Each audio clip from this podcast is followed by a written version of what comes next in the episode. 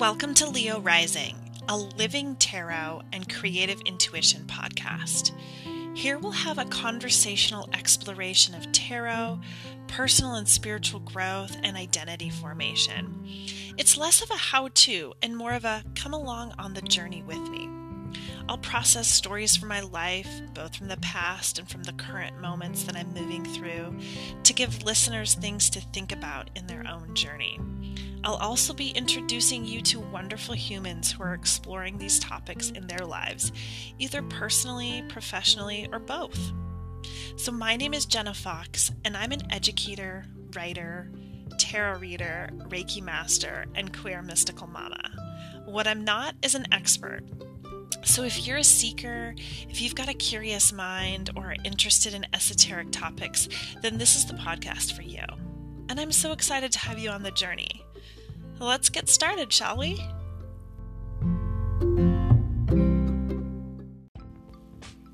Today's episode is broken up into two recorded segments. So we have um, some musings on the major arcana of the moon, and then I share some experience that I've had with um, some ancestor work that is directly related to the energies of the moon. I hope you guys enjoy.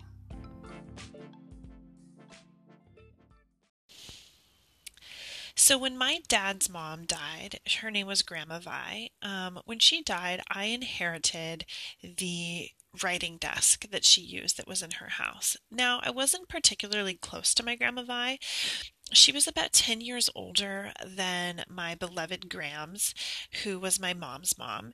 And she was she was pretty private. She was pretty introverted. Um, pretty stoic.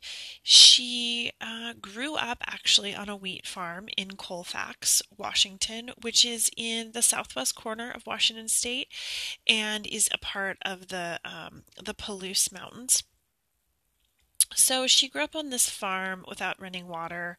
Um, you know, she was 96 when she died a couple of years ago, two years ago. So she'd be she'd be almost 100 now, and the farm that she grew up on was a part of the it was a centennial farm in 1989 which in looking back at family records this farm has existed um, all the way back to 1875 which is before washington was even a state and so I bring this up because as I've been doing some of this work with um, ancestors and trying to do some exploration with where I come from and my participation in white supremacy, um, and where uh, my, you know, how my family migrated and the people that were displaced by the actions of my ancestors. I've been actually noticing, um, and, and this is part of the memoir that I'm writing. Um, I've been noticing a lot of interesting synchronicities for me personally as an adopted person. So, um, my adoptive family, like I said, my my my grandma and her her lineage, um, coming from Colfax, had homesteaded, done the Homesteading Act before Washington was even a state. So in 1875. Well, through some genealogy records that I have, and actually the book um, exists on my my new sort of ancestor focused altar. Um, there's a book of uh, diaries and letters from my biological um, great great grandparents side of the family. So that's on my um, biological dad side of the family. And in that, um, diary, it actually talks about the time that my, my biological family spent in Colfax working on some of the farms before moving west to settle um, as some of the first settlers in Douglas County, um, which is the town of Chelan, Washington. So, finding those in- interesting synchronicities, I had a great aunt. So, I had a great aunt named Thelma, and she wrote a book called um, "Grass is Gold" or "Green is Gold." Um, it also exists on my on my altar, and my mind is just blanking at the the name of it at the moment.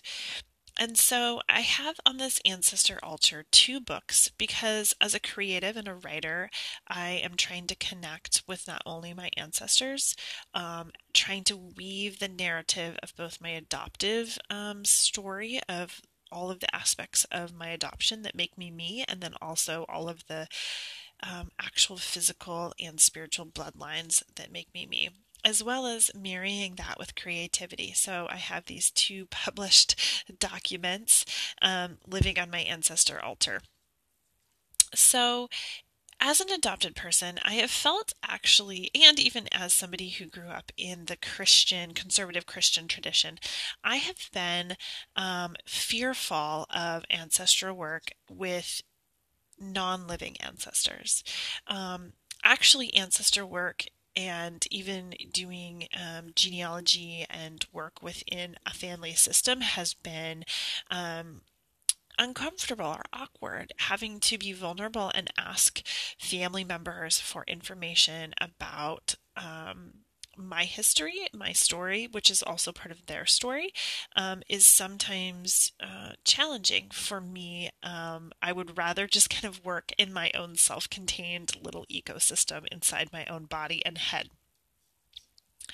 So, recently I've felt this this desire to do some ancestor work and have been listening to podcasts really influenced by the Queer Witch podcast, um, Medicine Stories I think the podcast is called Mythic Medicine and talking about connecting with ancestors and doing things that would help um, ancestors be able energy energetically connect with us.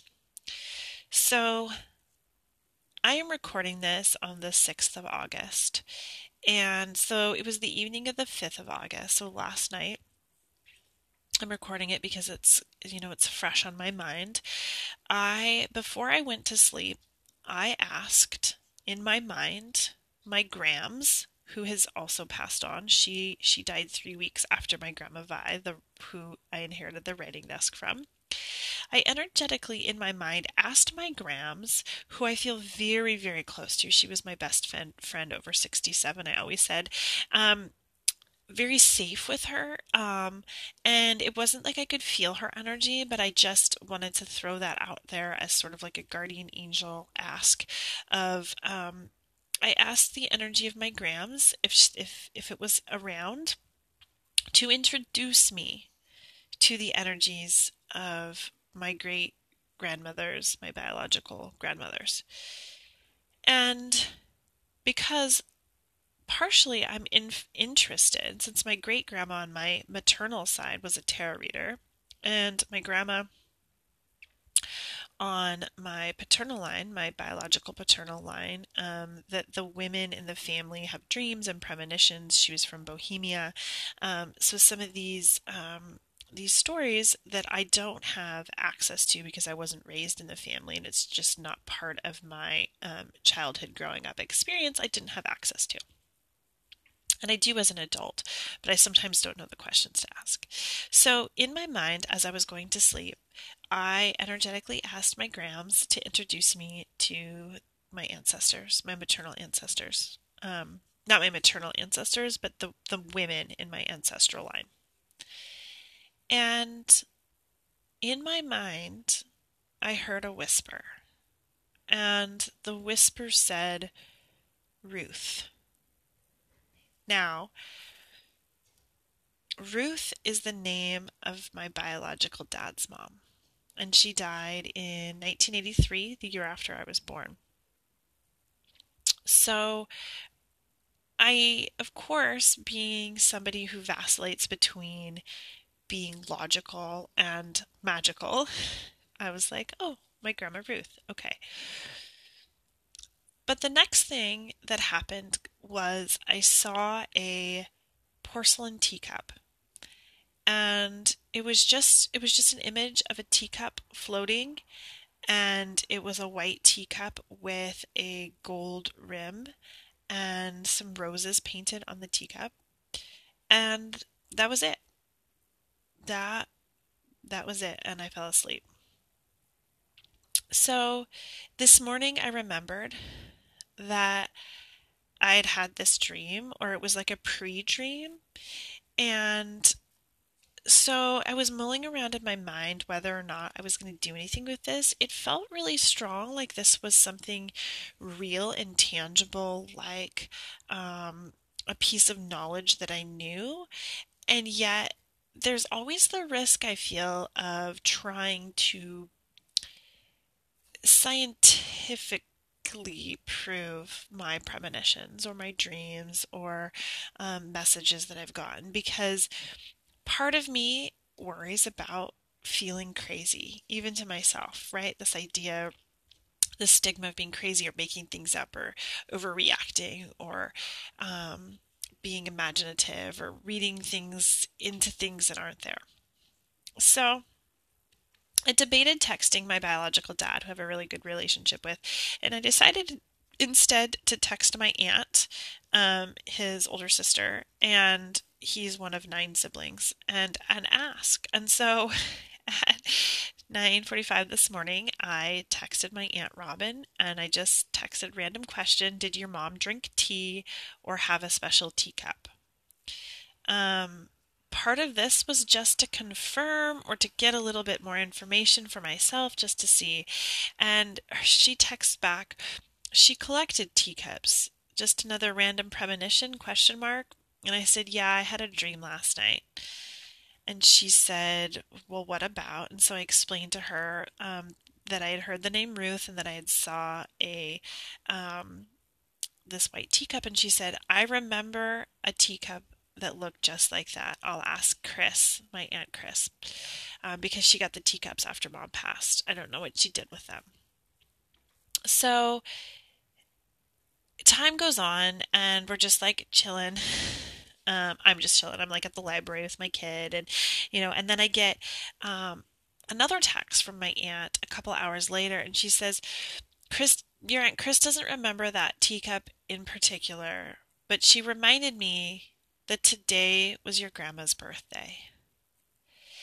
So here I am in this in this space where I am feeling really vulnerable and putting myself out there energetically into this realm of ancestor work. And then I am gifted with this experience of having a dream premonition um, that was really really valid and validated by biological family um, that today is my grandma, who I never met, who died when I was a baby and I had already been adopted.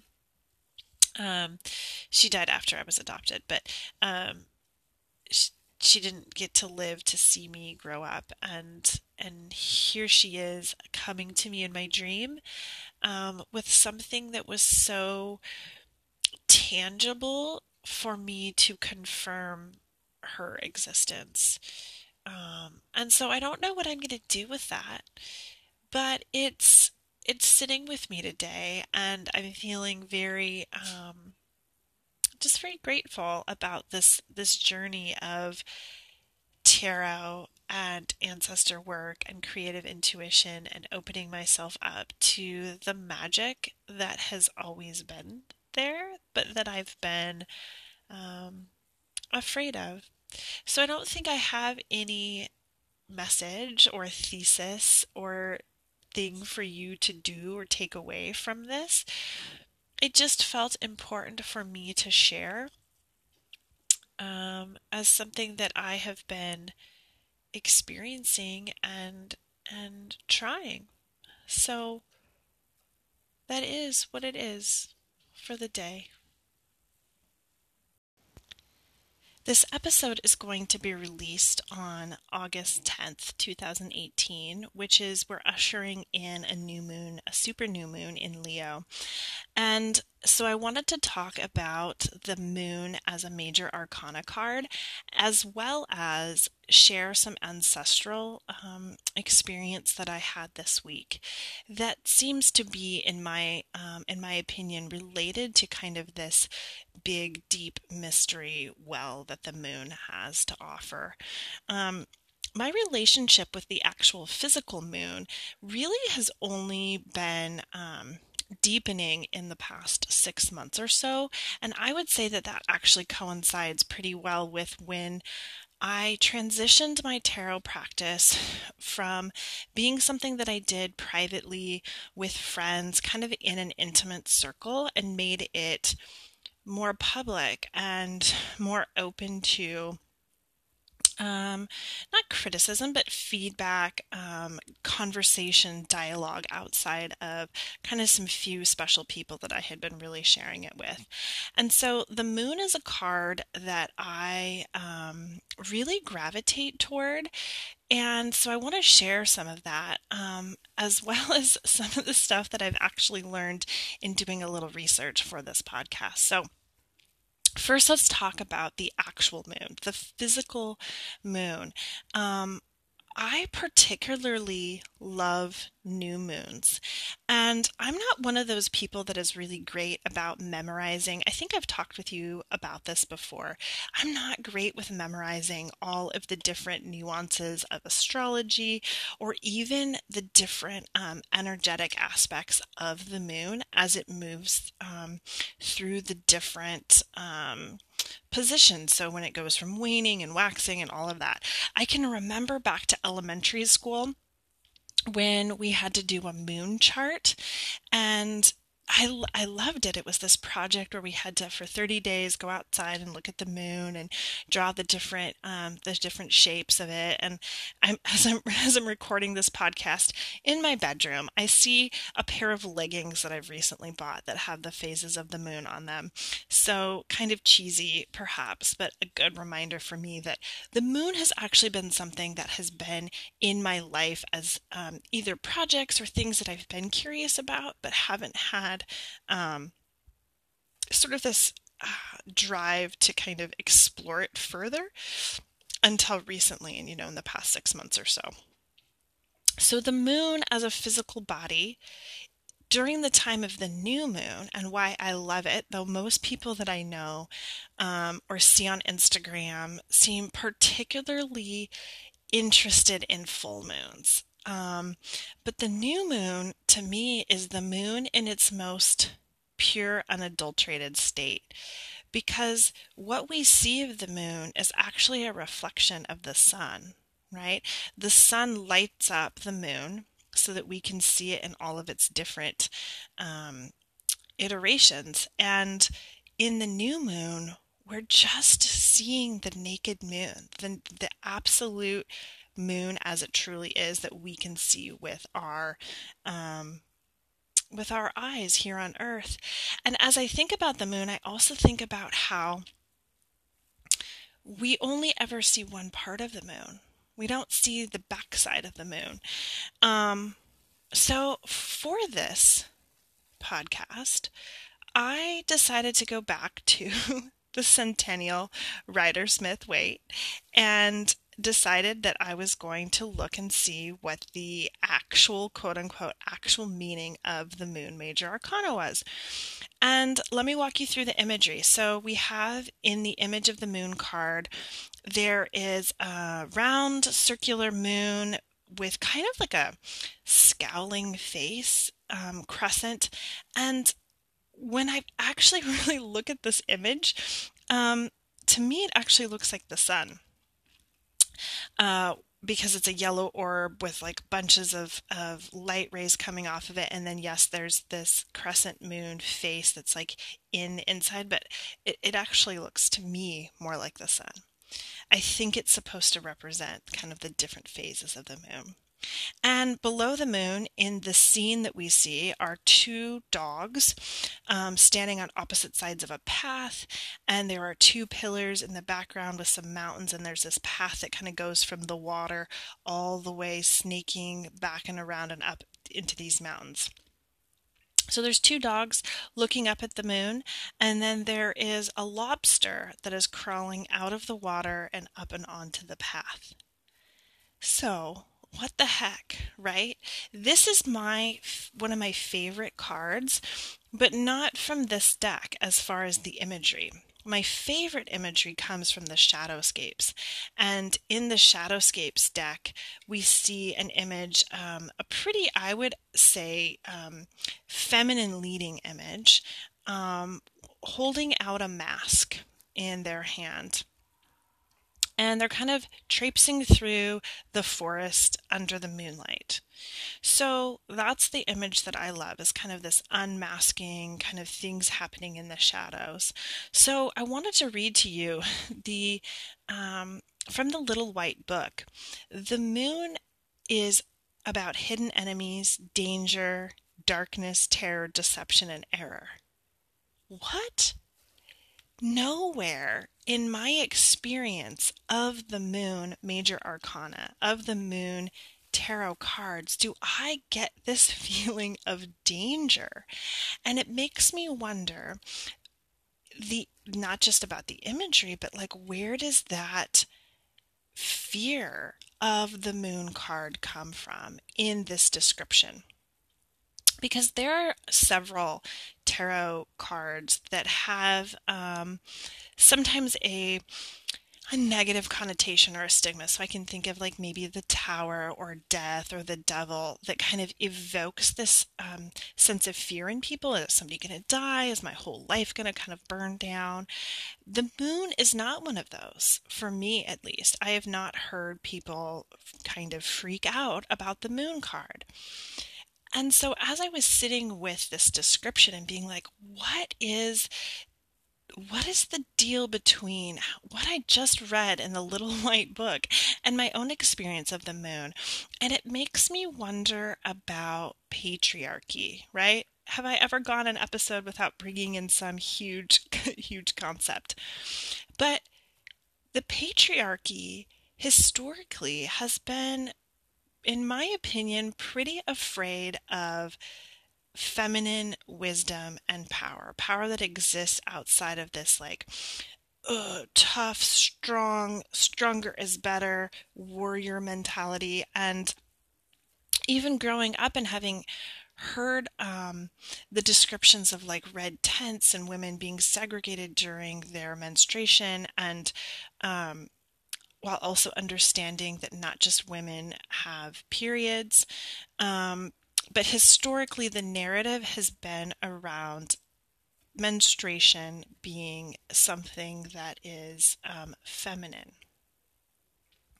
So I'm thinking about this book and thinking about the writers of this book and how things that are governed by the moon, the tides, menstruation, historically, when we were not um, living in cities with incandescent light bulbs and all of this stuff that impacts um, our bodies, our bodies tend to tune to one another. If we are people with men, uh, menstruation, our bodies tend to tune to one another and tune to the moon. Well, for people who don't experience that, how scary is that? Because also, it can't be controlled, right? No matter how much I try, the moon is still in charge of the tides on Earth, right? I can do so much to try to influence that. And we could have a debate or a question around whether the, the moon knows their power in the sky of here on Earth, but that intense, beautiful influence that happens here on Earth. So I did a little bit more digging because I didn't want to stop with this description of the moon. And so I went to the complete book of tarot by Llewellyn, and it gives a lot more information, right, than just the little white book. And so the the astrology of the moon card is ruled by Pisces, which is a water sign ruled by Jupiter and Neptune. And it is the element of water, which we know from studying the different suits, the element of water is really about feelings, our emotional life, relationships, maybe our relationship to ourself and inner world. And in numerology, it's also related to the hermit. Huh. So, just recently I talked about the hermit, right? Feeling straddled between the hermit and the Hierophant. No wonder I love this card so much. So, number nine is one plus eight, which is the moon. So, what does the moon mean? Well, the description in the Llewellyn's Complete Book of Tarot says when upright the moon suggests that circumstances may be elusive, unclear, confusing, fluctuating or unsteady. It has a dark side always hidden from human view. And individuals under the influence of drugs or alcohol can cause problems. What? That seems randomly put in there. Important information may have been misunderstood or may not yet be within your grasp. So, really, it seems like this being under the influence or things not appearing the way they are, right? When I go outside and it's under the light of the moon, I remember this clearly from when I was a kid. My parents would make me take out the trash, right? I had some chores that I had to do and the trash cans we lived in seattle and so we um, our property butted up against this cemetery which was um, old growth forest. Um, so it was an undeveloped um, area of the cemetery that bumped up against our um, our backyard, our back gate, um, across like this little like road, and so I would have to go around the side of the house to the garbage can, and I was like petrified of meeting raccoons because raccoons um, would sometimes visit our garbage can. And so when I would walk outside, you know, your eyes have to adjust to the dark and there's the moon is shining and it's like things aren't seen as clearly as in the daytime. In the daytime, I could see my brother's bicycle and be like, "That's a bicycle." But at night, it's like, "Oh, is that a is that a raccoon crouched in the corner? Is that a boogeyman?" Like all those sorts of things, right? So the moon is kind of about exploring some of that inner wisdom, things that kind of exist beyond beyond what we can see necessarily clearly. So I decided to dig a little further, right? Llewellyn's Complete Book of Tarot is a great resource, but I love myself some WTF is Tarot and How Do I Do It from Bakara Wintner. And she writes, she has a quote that starts um, the chapter on the moon, and it is by one of my absolute favorite writers, Henry David Thoreau from Walden. So I'm going to read it to you. We need the tonic of wildness at the same time that we are earnest to explore and learn all things. We require that all things be mysterious and unexplorable, that land and sea be indefinitely wild, unsurveyed, and unfathomed by us because unfathomable. We could never have enough of nature. So, the key words for the Moon by Bakara is things like reflection, wild feminine, subconscious, mother, intuition, things that have phases, darkness, hidden dreams, and instinct. So I love this idea of exploring the things that kind of exist outside of our day to day conscious. I have been opening myself up to this receptivity, and it is something that has made me um, feel really vulnerable and nervous to kind of begin exploring. And so I'm going to share with you um, a pre recorded that happened. I, I recorded it kind of in live time. Um, experience that I had with what it feels to me to be related to this moon card, related to this energy, um, as it happened um, at night and then kind of continued into the daylight, but exploring sort of the depths of wisdom and intuition and the things that kind of exist on the soft edges outside of the campfire where we can't really see. So, I'll get to it. Hey, friends, thanks for listening to Leo Rising, a tarot and creative intuition podcast. As of January 2021, this podcast and all of the information is archived. So feel free to listen to the episodes. The wisdom of the tarot is everlasting, but much of the information about um, booking a reading from people has changed in the last couple of years. So know that there isn't a tarot um, Instagram account or email address or way to get a hold of me for readings at this point. And of course, I will update that in the future if it changes.